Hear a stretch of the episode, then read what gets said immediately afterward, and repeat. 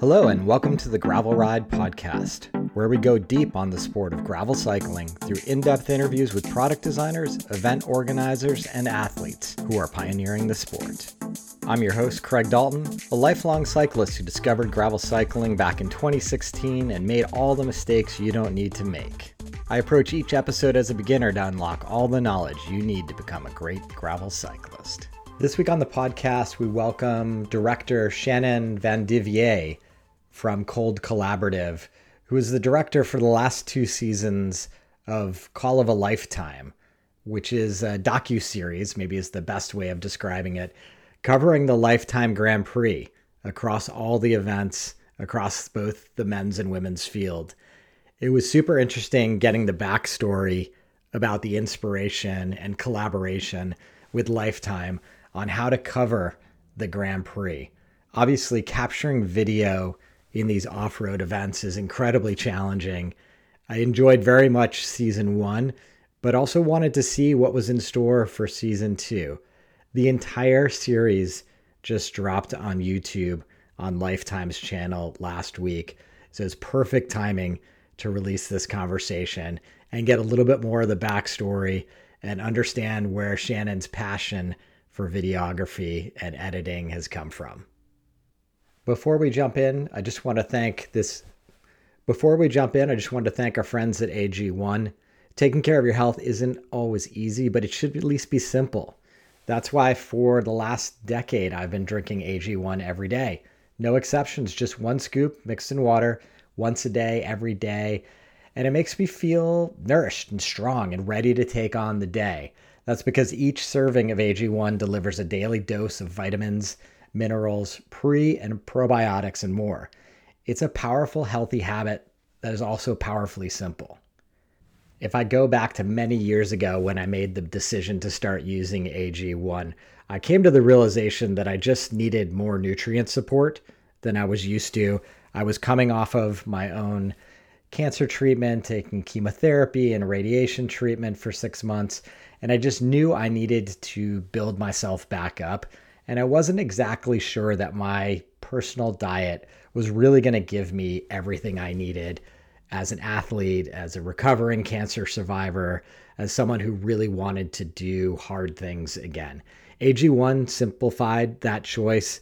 I was confident that it had everything in I needed to supplement my existing nutritional habits, and it was simple. It was all in one place. I couldn't bear the idea of taking a hundred different pills in the morning. So if there's one product I had to recommend to elevate your health, it is AG1, and that's why I've partnered with them for so long. If you want to take ownership of your health, start with AG1. Try AG1 and get a free one year supply of vitamin D and K2 plus five free AG1 travel packs with your first purchase exclusively at drinkag1.com slash the gravel ride. That's drinkag1.com slash the gravel ride. Check it out today. With that business behind us, let's jump right into my conversation with Shannon. Welcome to the show. How you doing, man? Man, I'm glad to be here. I'm glad to be with you. Yeah, I'm excited to have this conversation. It's probably a an outlier if I think back of the catalogs of conversations I have. It's usually athletes, event organizers, and event producers. So you're my first cinematographer, director, camera guy. Super excited to have this conversation because I, I think a lot of us have seen your work in certainly lifetime uh, Call of a Lifetime season one, which followed the Lifetime Grand Prix. But after looking at your website, I think there's probably a bunch of other things that we've probably seen of you over the years. Thank you. Well, maybe, maybe not. Depends. Uh, it's a big world out there. There's a lot of content, but I certainly am honored, you know, um, to be your first uh, camera nerd and uh, storyteller on your podcast. So, for those of you listening who are hoping to learn anything about power numbers or watts or course design, uh, you will be disappointed. Uh, but if you want to learn about storytelling and how incredibly um, challenging it has been and at the same time rewarding, um, to spend a year, at this point, two years with all the top off road athletes um, in North America and now also internationally, um, you're in the right spot. And I will, I will yeah, tell all right now. I'm excited to get into some of those challenges. Shannon, just to set the stage, where where are you located and what's your relationship been to the bike? Cool. Um, see here. Like most, I'm 36 years old, born in 87, and um, I was born here in Austin, Texas. I'm currently in Austin, Texas. Um, it's a great base camp. We have good airport hub, so I've never found an excuse to leave other than maybe my draw to the mountains. Um, and so, you know, like most 90s kids, like the bike was the vector to get around the neighborhood. And it's always been about, um, for me, the bike has always just been the vehicle to fun. And as I've kind of matured through life, I've continued to kind of stay on the bike. Um, mountain biking to me um, has become my favorite way to process. Even before this podcast, I went and spent an hour on the bike just getting into a bit of a flow state and just getting my mind channeled in the right way. I do a lot of my writing, um, believe it or not, use voice memos for that, but a lot of my thinking and processing on the bike um, as it specifically rates, relates to Call of a Lifetime. But yeah, I think the, the bike is certainly a relevant character in my life um, and definitely was the reason why I was even interested in um, dipping my toe, which which turned into diving off into the deep end um, of creating content and storytelling in this space. How did you find your way to a camera in the first place? Ah, no, that's a good question. So my dad was a photojournalist, and I grew up in a house that was covered in um, film negative slides and slideshow reels and the smell of rolled film in the freezer as you were like sifting through to go find your toaster strudels or whatever. Um, and so, like, I think I was five when my dad stuck his first hand me down in my hands. He would like sit me on the curb, and as cars drove by, you know, I would earn new rolls of film if I got like cars in focus as I panned with them going by. I remember that specifically as a memory. And yeah, just, you know, my dad has always been against flying uh, airline travel. We always road tripped everywhere and we were always going somewhere. So I spent a lot of time traveling the world. Um, and controversially, I think I was like 12, 13 years old, you know, when my dad was taking me on shoots with him that maybe were like considered conflict zones, like still don't know, but like in um, in a really unique way. I had a father who just really was passionate about using a lens to tell stories he was a still photographer. And um, from a young age, he was just passionate about teaching me the power of the lens and the power of creating imagery and using that imagery to capture a moment in time that tells an important story. And as a journalist, um, you know, he saw himself as a responsible party in keeping politicians accountable and um, corporations accountable. And he's he still to this day um, heartbreakingly probably sees journalism as the means at which we keep society on track um, and the truth in in the public square and so i've always had a value for storytelling in that context and um, and yeah and uh, through through certain life circumstances uh, i think i've particularly given an empathetic um, perspective on life um, and you know, I, I, we had a tragedy in my family. I, we lost my youngest brother when I was nine, and um, you know, there were some hard years there. But where where it landed me was, um, man, life is special, and there are some really important stories to be told, and it's really important. Um, and I love the idea. I should say this: I love the idea of a camera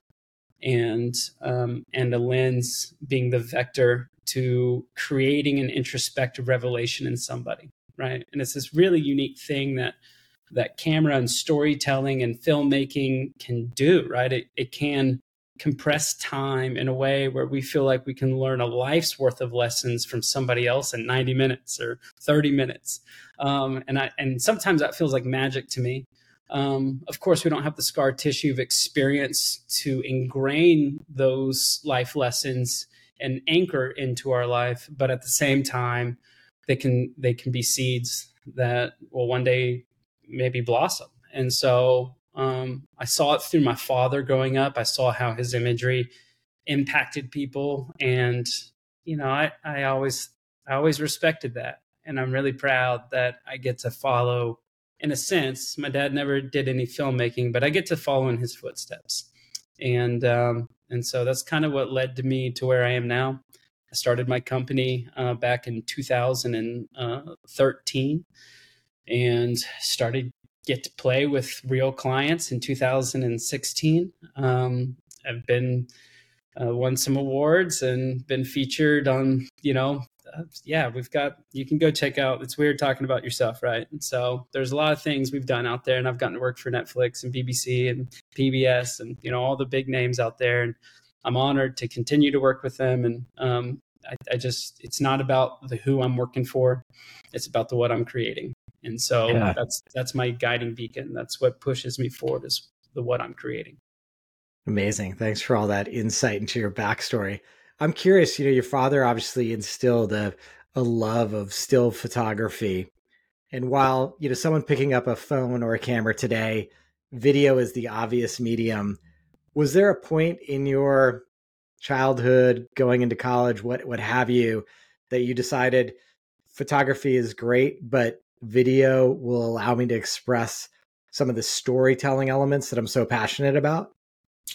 Yeah, it's, it's a great question because no one asked that question. You know, um, I was frustrated with still photography. You know, it's what I always had in front of me. And I always, like, my dad used to have this drill with me where he would hand me magazines. This is before the computer, right? And so, like, he would hand me magazines, a pair of stickers, and some tape. And I had, I have still to this day, I'd probably dig them up. I have these spiral binders. And he told me, son, you need to train your mind's eye. And he would make me go cut out pictures from magazines, stacks of magazines that um, that I liked to train what what I liked. And I always remember just like flipping through these magazines and cutting these pictures out and pasting them in my my spiral notebook and training my mind's eye. And I always just like remember feeling like, man, like I don't fully understand this image. Like it's a cool image, but like I want to know everything that happened. Like it could be a Formula One car, you know, like on two wheels about to flip over. And I'm like, did it flip over? And I just remember thinking and always feeling this wall with still photography. Now, I'm still a still photographer. I love still photography. It's a wonderful way to capture a moment. But in terms of the completeness of a story, in terms of how technology has advanced, there's no question that filmmaking and story is the ultimate form of storytelling. It's the most efficient way to tell a story. Um, and so, yeah, it's it's a good question. Again, I can't recall anybody asking me that question before. So, thinking about the amount of film that I've caught over, you know, over my life, my big problem has been the editing of it. And I don't have any skills, Shannon. I'm going to be totally transparent with you on that. But I am curious about like the editing part because you know you're capturing a lot of footage regardless of what you're doing but the editing is really key to making the storyline come through that you're trying to capture or that did happen out there i'm curious so you you know obviously you started to build the the technical skills to shoot with your camera what was that process like to become an editor that could get that end product that really conveyed the stories either yourself or your clients were looking for yeah i mean that's a great question. The reality is, is editing is second directing. You know, um, the power of editing comes with a clear vision.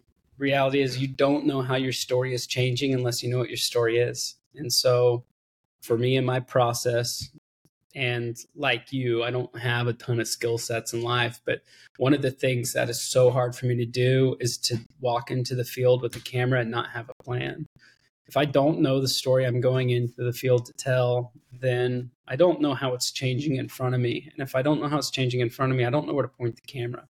But if I've defined my story, my characters, um, then as it's changing, as things are falling apart, is usually how you could define changing and filmmaking in the moment. Um, you can adapt. And I think, you know, editing is like baking if you don't have the right ingredients, you're not going to have a tasty product.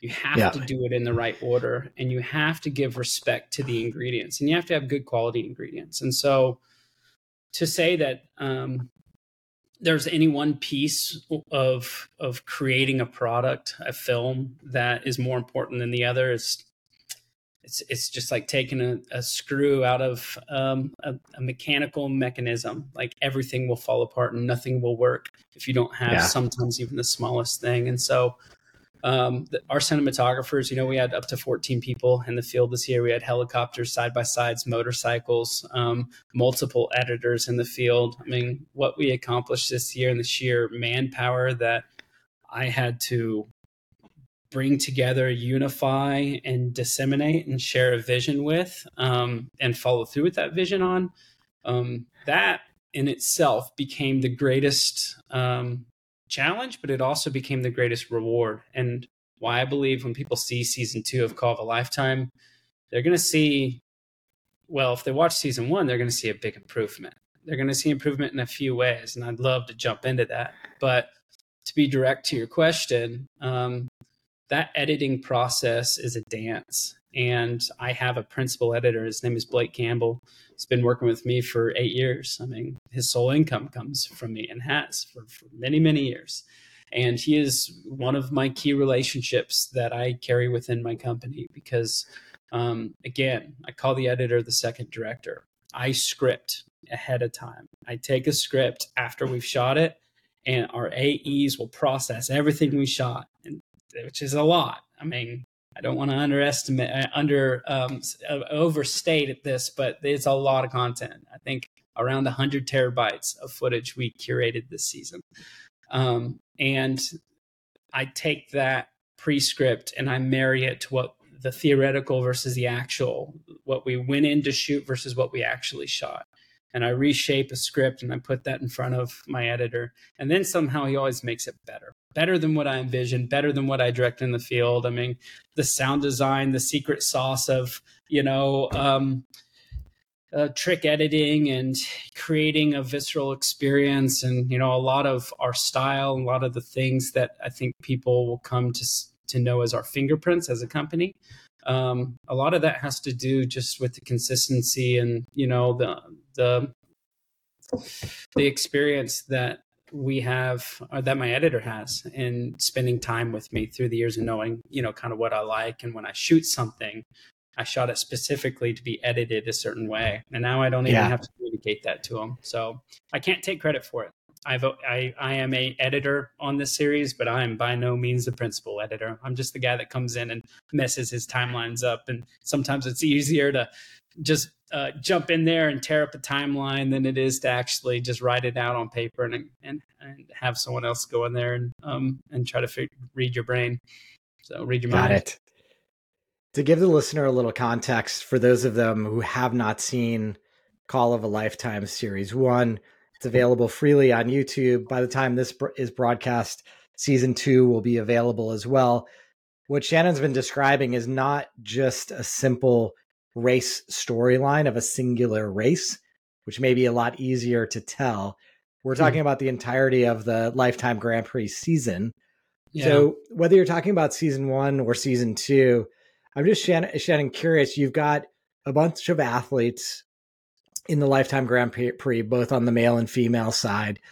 You've got you know the the favorites, you've got the dark horses, but there's plenty of them to choose from. How did you or and or working with the Lifetime team decide who to key in on? And you talked about you know having an idea of what that story arc might look like. How did you approach it at the beginning of the season and how did it evolve and what were some of those monkey wrenches thrown into the plans? Yeah, great question. Um, yeah, golly, you're gonna make me think. Um, okay, so to, to fully answer that question, season one, I had no idea what I was doing. I mean, it was the classic scenario where Lifetime saw my accolades and experience as a film director, knew that I could execute, signed a contract with me to go in based on a concept that I presented, which was modeled after Drive to Survive, the Formula One series which really I just saw as such a fascinating thing, like blew my mind. I knew nothing about Formula One. I pressed episode one of that thing on Netflix when it first came out, and it, and it instantly made me a fan, fan of Formula One. And as a director, as a storyteller, I was I had to dissect that. I was like, whoa, how did they brainwash me so quick? And I realized that the way they what they did and the model that they set forth, which was ingenious, was we're human beings. We first and foremost relate to other human beings.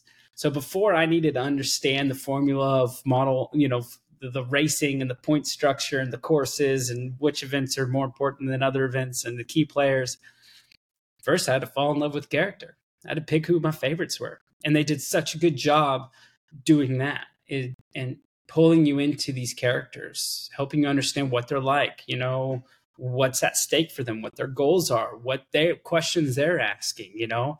Um, and that instantly grabbed me. And so I thought, no, that's cool. And then I thought bike racing is confusing. And oh my gosh, the Grand Prix, which is what the series is built around, is an easy to follow series. Limited races, invite only, cash prize, easy to follow point structure. Sweet. We have all the right ingredients and most importantly, good characters. Um, and so athletes are always good characters because athletes are passionate and they're driven and they're focused, you know, um, and they're mental. Um, and um, and so I thought, man, this is so cool. And so getting on back, getting back on track with your question, season one, I had no idea who to pick. I just started researching, started reading everything I could find. I started just at the advice of um, Rebecca Sands and Michelle Duffy um, and Ryan Cross, you know, who all work with Lifetime um, and Kimo Seymour. Um, they started telling me, I just asked a lot of questions. I took the list of all the athletes and I just said, what, what's this person about? What's this person about? Who are they from? Where, you know, who are they? Where are they from? What's interesting about yeah. them? You know, what have they been through in life? How did they get into racing? And so, man, season one was like this crash course in education. Um, and it really took me months to get educated on all of that. And somehow in season one, we made mostly the right picks. I think we were like seven for 10 out of men and women on who we filmed with and who ended up in the top 10. This season, that was a lot because of these relationships. That's one of the coolest parts. What I'm most rewarded in in creating the series is it's a trust thing. I mean, to tell a person's story requires time, face to face time. Um, they need to trust me. They need to know they can be vulnerable with me, and I'm not going to betray that trust. You know, if something happens, then I'm not going to throw them under the bus. You know, if it deviates from who their normal character is, what their normal persona is, if if they are naturally a bit of an against grain person, then that's their character. That's journalistic to present them as who they are. And if they say it on camera and that's and they're not afraid to shy away from that, then I will embrace that. You know. Um, and so I think that that's where interesting storytelling comes because that's what makes this community unique.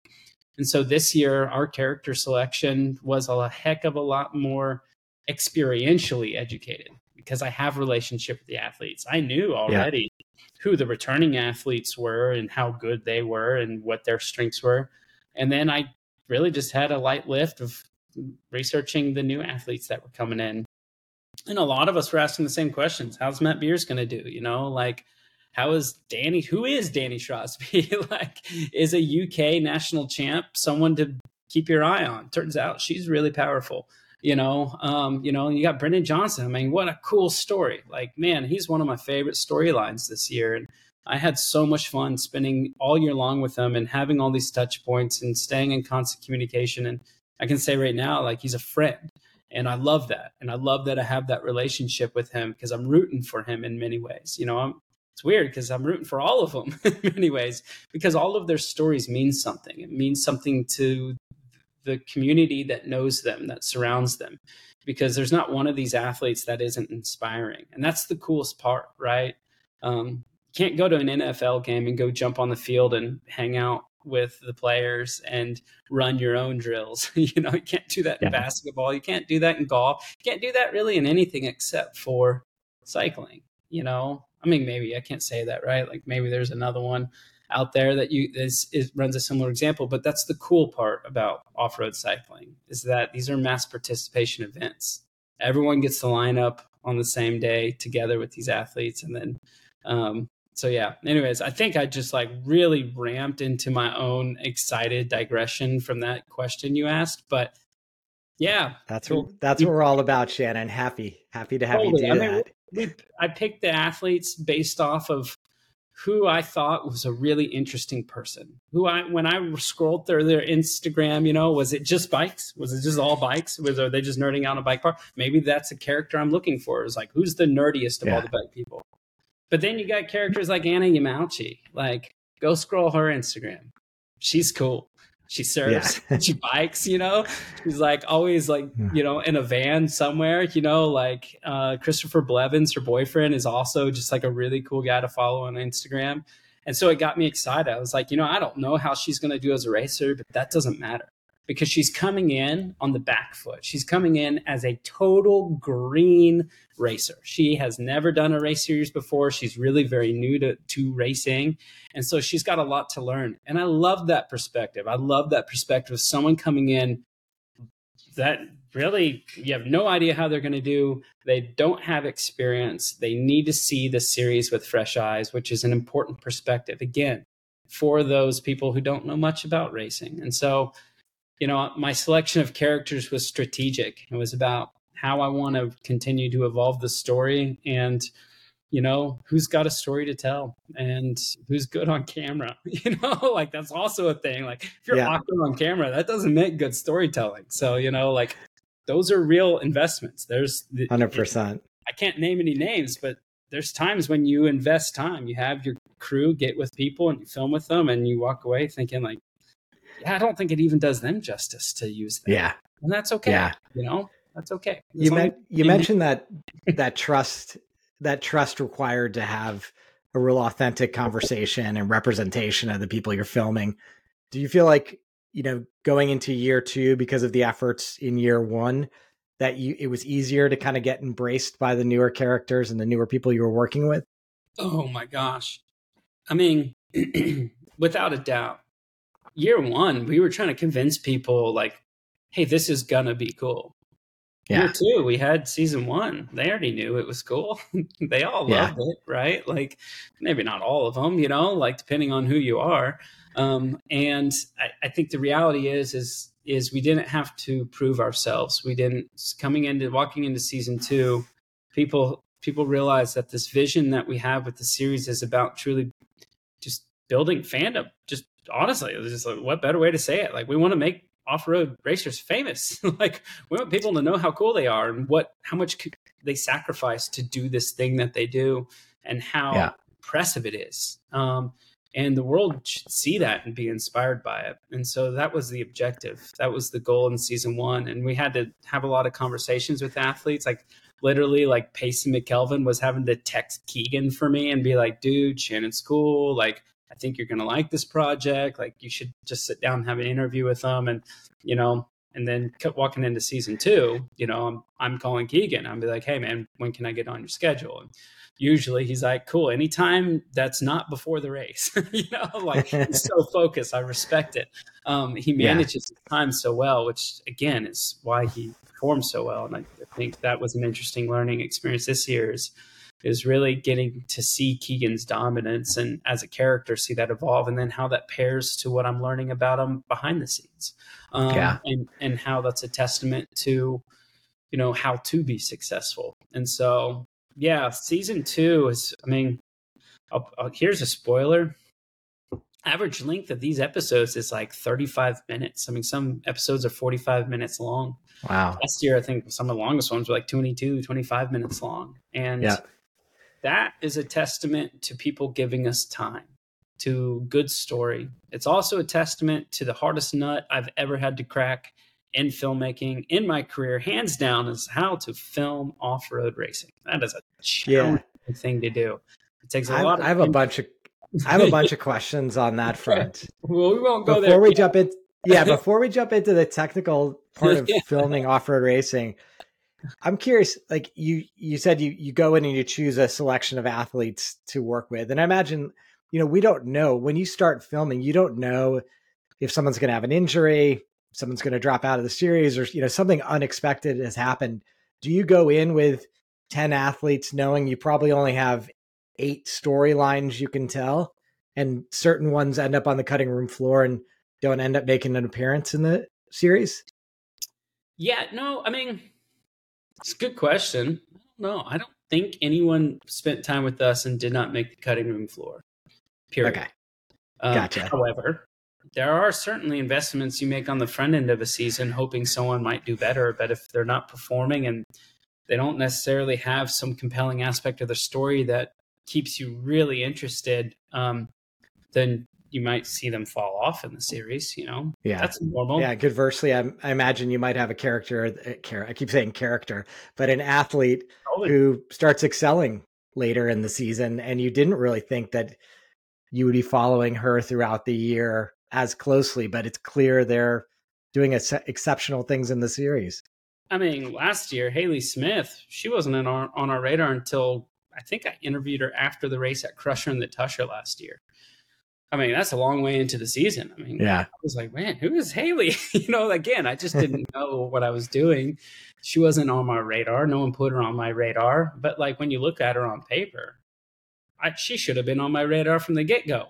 But the reality is, is she had a strategy to her season. She was gonna. She didn't want to burn herself out too quick. She wanted to be peaking, which is a strategy, right? To be Yeah. peaking on the back end of such a long season. So last season, the female champion, right, of the, the the number one spot of the Lifetime Grand Prix, we didn't even know about her until Crusher. We didn't even Yeah. recognize who she was or how how impressive of an effort she was putting down until then. And so um, this year, I can't say that that happened to us. We got lucky, you know, in that sense. I think I was hopeful. I was hopeful some of my, the dark horses like Matt Beers would have showed up a little bit more. Um, honestly, I think that I really wanted. I want to see Keegan lose, like I do. You know, like I want to see him lose, not because I don't like Keegan, but because like, dang, like that dude ran and ran and kept running and just ran away with the series, and which in itself became an, a really important part of the story this season. Um, but I would love to see someone challenge him. I would love to see that, right? Dethrone um, Keegan. Like, dude, that's going to be a cool storyline when someone actually shows up to do that. I think Keegan wants that too, by the way. You know, like Sophia as well. Like, I think they're there to race. And when they actually have something to race for, when they have someone really pushing them to their limits, um, that's when you get stronger. That's when you really understand who you are. And so, yeah, I think, um, yeah, I don't know. I could, I could, you want to keep going? I can keep talking, you know, like, dude, uh, my brain is about pit on some of these topics because I mean, I've literally analyzed these writers, these scenarios, these dynamics every possible way that I feel like I, I can. And so And- coolest and most inspiring part of it, all of it is just simply the fact that, you know, um, what's happening in North America is, is so unique and so special. And yeah. The fact that those international athletes, although I wish they would have performed a little bit better, some of them, you know, some of them performed great and really kind of figured out where they were in the pecking order here. And I think it's really cool that all of them are coming back next season. That's yeah, cool. I think clearly like a bunch of them figured out what it's like being in the US this long or doing, you know, how to handle coming back and forth to their home country and back to the US. So, yeah, I'd like to think in 2024 some of them are a little bit better prepared to be super competitive and that'll be exciting for all us fans. Yeah, Matt Beer said it best. We were doing an interview at Big Sugar, and he goes, you know, "I can't do a South American or South American South African accent. Um, it'll probably come off as like a leprechaun or Australian." But he says, "You know, I've I've cracked the American code." He's like, "the I figured it out. I'm coming back next season, and the American code is altitude." And he's like, and I'm coming back, and people better watch out. So I think he's like, he's he thinks there's an American code, and he's just spent this season sussing it out and figuring it out. And now he's going to come back this next season um, with a different or better training plan. So, which yeah, is I love it. which is cool. You know, you had mentioned something earlier, and it might have been before we started recording, just about sort of the challenge of creating a series after we know the results Mm. already. Mm. How do you think about that? I mean, obviously, there's such an infusion of the personal storylines. That's a huge bonus that we don't get throughout the year as race fans following these races on social media. So how do you think about, you know, the fact that the results are known and you're still, you know, building a story narrative about the season? Hmm. Okay. Um, did you did you follow any of the racing this year? Mm-hmm. Yeah. Did you get a tingly, like overwhelming sensation and a grin on your face when you saw who got first or second, say at Leadville? Yeah, hundred percent. Right. Do you think when I frame this thing up around a story that shows you inside that writer's what he's feeling emotionally or what she's feeling emotionally and everything that in the immediate past and also the distant past that she's had to put in to get to that moment that maybe that tingly sensation and the way you experience that race will be even that much more elevated. Yeah a hundred percent shannon. And, and i think I that think, right? It's yeah. like thinking about how like the reality is it's like man i i don't remember. I i watched formula one i guess but sometimes i even forgot who won. But like the reality is is like the episodes aren't about the race really. Yeah you know, like that's funny. I don't thing as a vector. I love that series as well, and I've never watched a Formula One race in that season.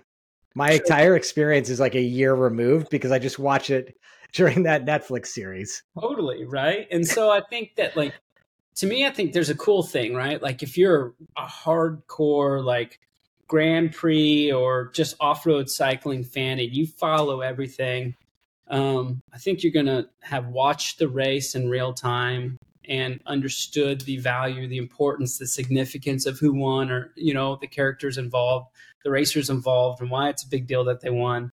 But when you get a chance to watch our series and you get a chance to like really see behind the scenes, you know, like we're in their homes with them, you know, like we are, um, we are showing a layer of vulnerability that you actually haven't ever seen before on the there's never been put out there on these particular you know people um, and so I, I think how i've approached the creative on this is to not even think about the fact that you know the results are out there because it's about the layers you, you've seen the one yeah. layer the layer of them crossing the finish line or the footage of them racing that race but I've got five more layers to peel back for you. And I'm going to connect some dots for you. And I'm going to show the interpersonal yeah. relationships between the women and between the men, you know, and sometimes in some cases between the women and the men, you know, because the men's races often can impact the women's races. You know, that's a challenge. That's another yeah. way that Lifetime is looking to continue to evolve. And they want, you know, as this thing that's happening in North America right now, you know, it's it, the evolution is going to come at the pressure, the ideas, the sentiment of all of us, you know, or all the, the key components of all the racers, the mass participants, as well as the pointy end of the spear, you know, as well as these athletes who are way out front and who are only making this faster and faster and faster. And so the rules will change a little bit. They're already changing a little bit, you know. It's cool to see, you know, how the women feel. You heard it when you were watching yeah. the race Unbound, you heard women have their own start. And maybe you saw an interview too about a woman saying, Hey, this is really cool. We're really excited for this. But I unpacked the shit out of that. you know, like I plug in there. Like I really wanted to understand from the most core credible writers why is that a big deal? How does that actually change the dyma- dynamic of your race? Yeah. Like, um, how is it safer? Like, what does that mean to you? Like, what happened to you last year versus what is going to happen to you this year, you know? Yeah. So I think there's a lot of examples like that, storylines that just really, I think will, will come to life. And I think you're going to see what's currently like i don't know as an analogy two dimensional you're going to see three dimensional right you're going to see yeah. these storylines and these races and what's going on and you know these athletes right now as we speak are are already getting in five to eight hour rides you know like if you're following them on social media they're already training you know like yeah. they got like a month off like that was their off season they went to mexico had a margarita and now they're like already binge eating carbs and like you know crushing crazy miles and all they're thinking about is like mid south you know and then after that it's bwr and then it's like it's yeah. just months away and so you know like those are the stories and and that's the the layer that i'm excited to show is just really the sheer amount of dedication and emotion. That goes into yeah. It. It's been super interesting getting to know some of these athletes through your eyes and through your storytelling. I definitely, for myself, became more of a fan of certain athletes and less of a fan of others, which was super interesting. I think the other thing not to be discounted, and maybe this is a good segue into the technical challenges of filming these events, was you know, you have the best equipment to film these racing environments. So if you're looking to see what does the gravel feel like in Bentonville, like your camera footage and the equipment you have on in the field gives you that feel, which I love because I'm I've always been about exploring the different types of gravel in the US and what the experience is like and trying to extract that from race organizers. So I definitely appreciate that thread. But for the listener to just think about before you answer this question, we're talking about mountain bike racing at Sea Otter on single track. How do you get in there? We're talking about cruising 200 miles across Kansas where coverage is difficult, the terrain is difficult. We're, you know, in Bentonville. We've got all these different locations. Chequamegon, for God's sake, I don't know how you get any footage there. So talk about, and maybe you can juxtapose season one to season two. How do you get out there in the field? How do you get these shots that make us feel like we're part of the race? Man, you know, golly, what a question. Here's the thing, man, is like it's been trial by fire is really what it's been. It's been a lot of mistakes made. It's been a lot of hard lessons. It's been a lot of adapting. I mean, the IQ that we've accumulated at this point is extremely valuable to me, to my team. You know, like I don't know, like I think the reality is is anyone outside of my team probably doesn't even really see it. You can hear my words that I'm about to speak right now, but the reality is is everything I'm about to say has come at the cost of a lot of brain power, a lot of thinking. I mean, the softness of the gravel, how much dust that it's composed of, how sharp it is, how far that we're going, how much potential mud is on the course. If it's too dry, what's that going to do to the race and how we cover it? If it's too wet, what's that going to do to the race and how we cover it? I mean, compare and contrast Big Sugar to Unbound this year, you know, like moon dust versus the thickest, stickiest mud that you can fine. I mean, the type of mud that buries you down to your axles and stops if you do it the wrong way. And so, um, you know, Chequamegon, oh my gosh, ah, Chequamegon, Chequamegon's hard. Chequamegon's scary. Chequamegon's so fast, and covering Chequamegon is really tough. So, all right, let me break this down for you. Every race has a characteristic. And the first thing I'm asking myself is how much of it is two track versus single track. Single track obviously is the hardest thing to cover. Um, you know, the the way you cover it has a lot to do with how often and, and what the shape of the course is. Where can I create cutoff points? How can I leapfrog riders? Uh, we're using e-bikes a lot at Sea Otter. That's a huge characteristic of Sea Otter is getting out there on e-bikes. And so we'll go cover, honestly, 40 miles in a race ourselves on e-bikes with camera backpacks on, drone strapped to them, and I've got a team of seven people just on e-bikes out there mobbing around and doing what they got to do. On top of that, we find the access points where I can get a vehicle out there. I can get bounce around. That's another unit. That's another crew. You know, a helicopter is a wonderful tool, and we didn't have that at Sea Otter this year, but certainly is in the conversation right now for this next year. I think helicopter obviously is the best way. I'm, I'm so grateful to Lifetime for their continued vision and investment into the tools needed to be successful. And that's been a part of the learning process. And, you know, like any wonderful client, they, you always go over budget on these things and they haven't murdered me yet. And so I just can't thank them enough for that.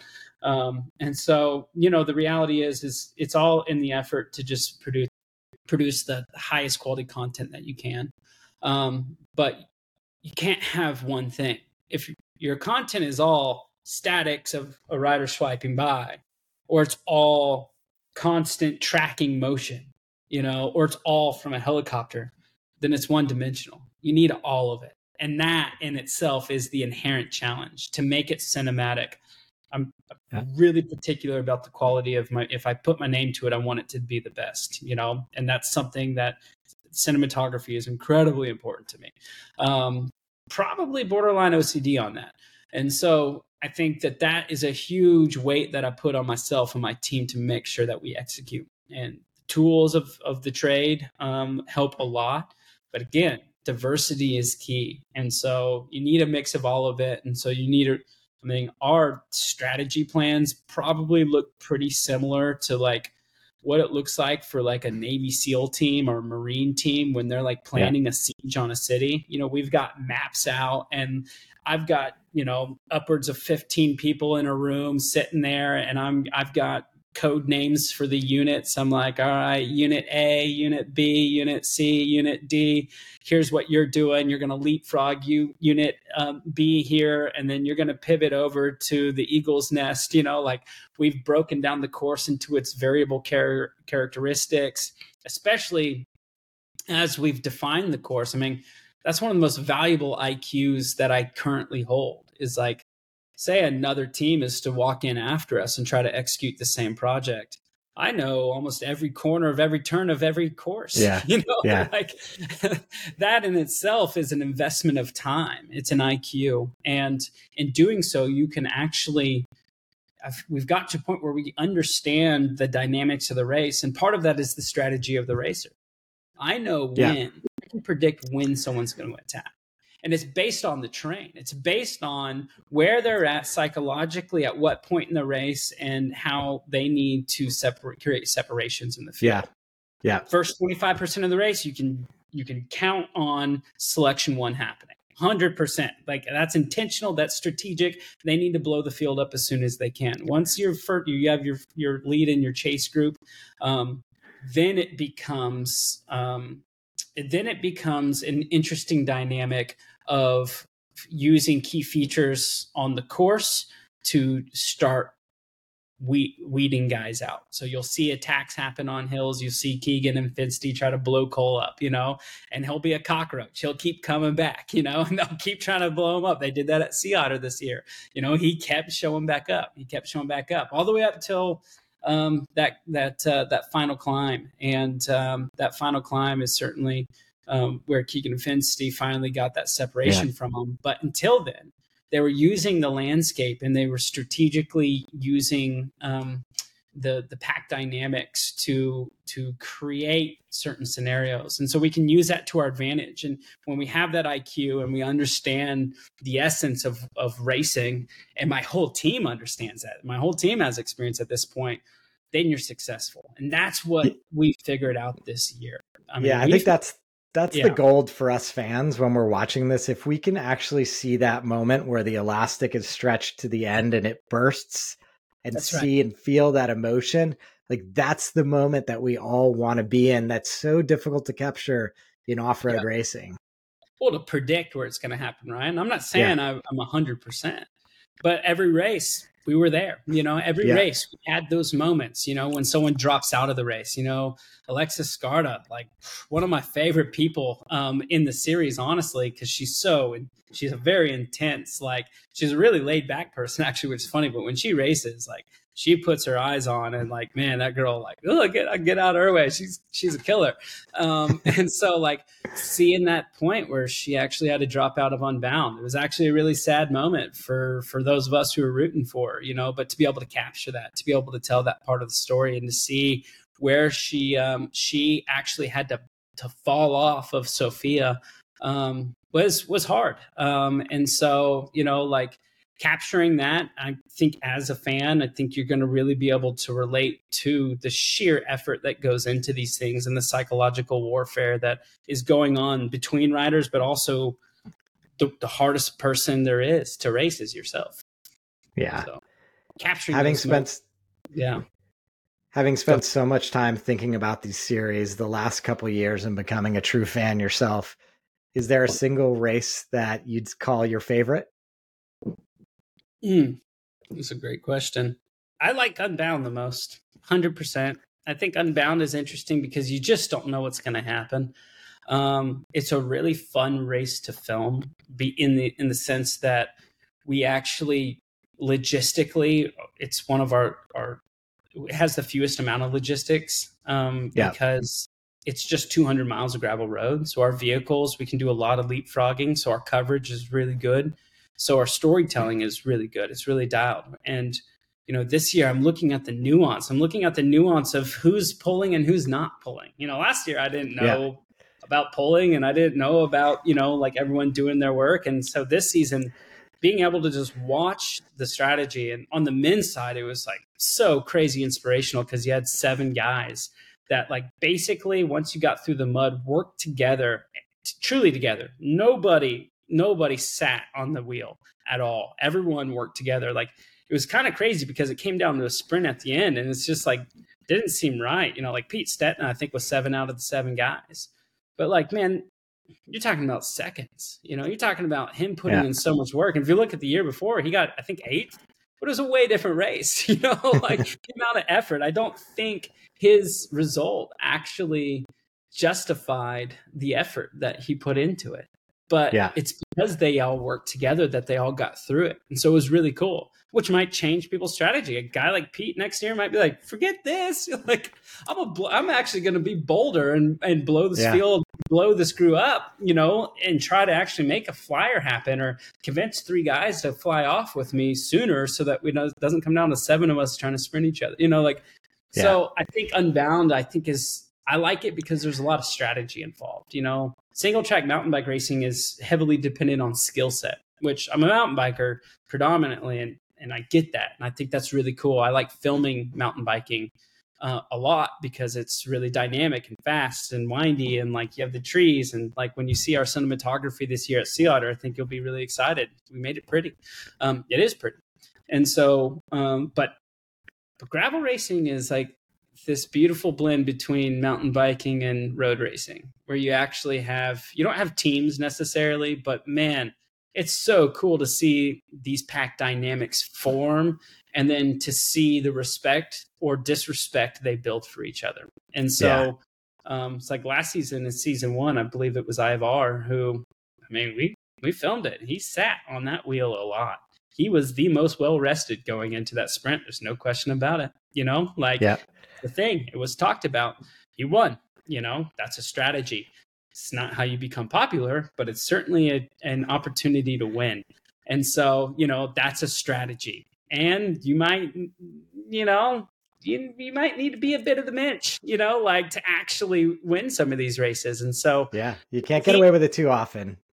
But you know, you get, you got probably got one big one in you where you can sit in. People don't know you yeah, yeah. How many times do you have to win uh, Unbound to secure a couple years worth of sponsorship? So you know, so yeah, yeah, awesome. Thanks for all the time, Shannon. This was super exciting to get the behind the scenes. Clearly, you guys put so much work and effort into it. You and the Lifetime team. I'm super excited. By the time this airs, I'll probably have been binge watched the entire season two, and I encourage everybody out to go out on. Uh, it's on Lifetime's YouTube channel to find the content, right?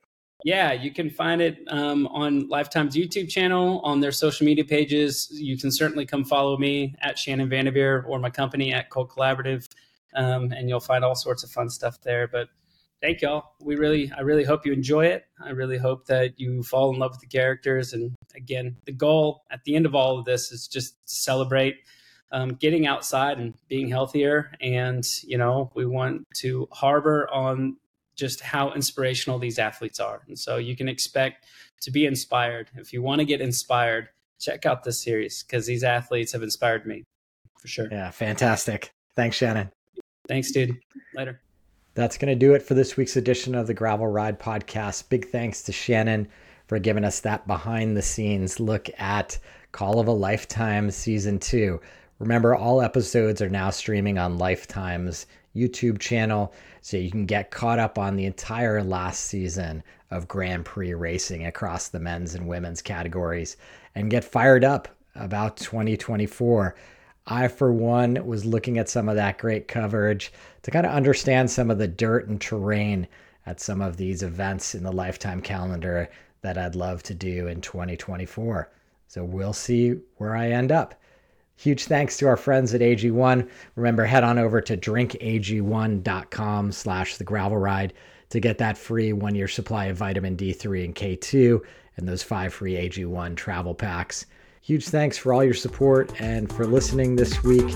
Until next time, here's to finding some dirt under your wheels.